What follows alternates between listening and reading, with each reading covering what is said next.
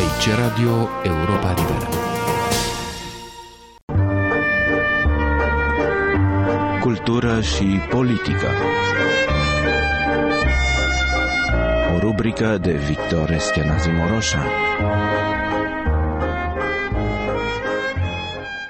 Istoria nu este o știință exactă și s-ar putea spune adesea din fericire. Experiențele ei nu pot fi repetate pentru a se confirma exactitatea unei trăiri sau judecăți a trecutului. Cine ar vrea să repete experiența Holocaustului sau a gulagului comunist? Cercetătorii istoriei ar trebui să fie primii care să înțeleagă gradul de relativitate al informațiilor și judecăților istorice și să-și măsoare cu rezerva cuvenită expunerea și analiza istoriei dincolo de celebrul îndemn antic de a prezenta trecutul fără ură și părtinire. Tratarea în ultima vreme a cazului compozitorului George Enescu în anii ce au urmat celui de-al doilea război mondial, după publicarea documentelor ce atestă atenția ce a fost acordată de către regimul comunist din România și intrigile și presiunile la care a fost supus de către oamenii securității până la moartea sa în 1955, îndeamnă la reflexie.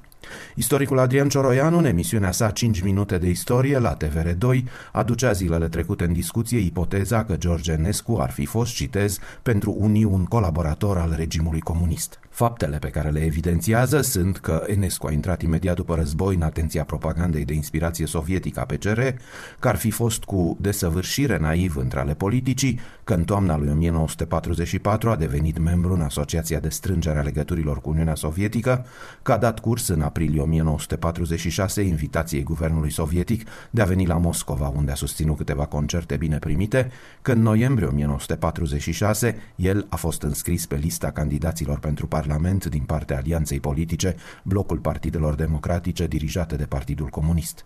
Deputat de Dorohoi din noiembrie 1946, el ar fi devenit astfel, citez coleg cu Gheorghe Gheorghiu Dei sau Ana Paucăr. Și Adrian Cioroianu adaugă drept certitudine, îl citesc din nou, adevărul este că plecarea lui George Enescu din țară în toamna lui 1946 s-a produs cu acordul regimului comunist. Până în mai 1955, când a murit, George Enescu și-a păstrat calitatea de membru al Academiei Academiei Repere și totodată și-a păstrat pașaportul de cetățean al României comunizate. Am încheiat citatul.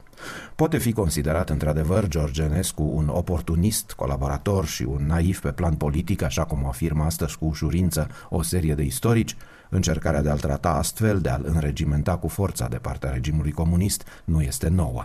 O făceau deja în ultimul deceniu de ceaușism cei doi cerberi ideologici ai regimului, Mușat și Ardeleanu, amendați într-un comentariu la Europa Liberă în august 1983 de criticul Virgil Ierunca. Când e vorba de a fabrica antifasciști sau criptocomuniști, spunea Ierunca, cei doi nu se mai împiedică de nimic. S-ar zice că marele nostru muzician n-a făcut altceva decât să pregătească epoca actuală a lui Călinoiu sau a lui Doru Popovici. Or, nu numai că George Enescu nu-și însușește opțiunile stângii, dar el face elogiul individualismului împotriva oricărei forme de colectivism în perspectivă.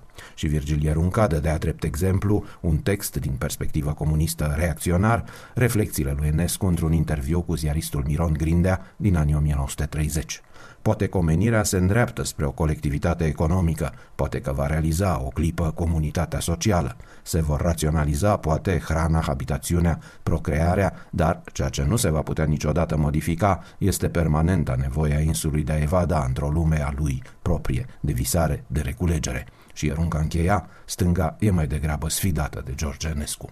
Ceea ce uită cei ce se străduie să-l înregimenteze și implicit îl acuză astăzi pe Enescu sunt o serie întreagă de fapte din conjunctura istorică a epocii. Faptul că în decembrie 1939 fusese făcut, de exemplu, senator de către regele Carol al II-lea sau ceea ce așa zisul cu desăvârșire naiv politic Enescu îi spunea în august 1942 într-o discuție lui Alice Voinescu cu privire la egalitatea între oameni, discuție notată în jurnalul acesteia și citez Comunismul face cu această egalitate o crimă. Alice Voinescu adăuga, era în felul lui de a se exprima o repugnanță, nu pentru sărăcie, dar pentru nivelare și lipsa de libertate atât de marcată încât m-a frapat. Nu este exclus ca Enescu să fi crezut, asemenea altora, în ceea ce istoricul Alexander Vert numea, citez, fericita iluzie din 1944 că regimul sovietic va deveni mai liberal, viața mai liberă și mai ușoară după război. Cert este că vizita lui Enescu la Moscova nu era nici prima, relațiile sale artistice cu Rusia datau încă de la începutul secolului din 1909 și că nici măcar istoriografii sovietici nu au vorbit la vremea respectivă sau retrospectiv de vreo înregimentare ideologică a compozitorului. Este de notat pe de altă parte că Enescu a plecat din țară la 10 septembrie 1946, cu mult înainte alegerilor parlamentare, care au avut loc la 19 noiembrie, și că, până la proba contrară, potrivit informațiilor din Arhiva Europei Libere, compozitorul a refuzat în 1949 preschimbarea pașaportului său regal într-unul comunist, circulând cu un document oficial de călătorie eliberat de autoritățile din Franța. Aici Radio Europa Liberă.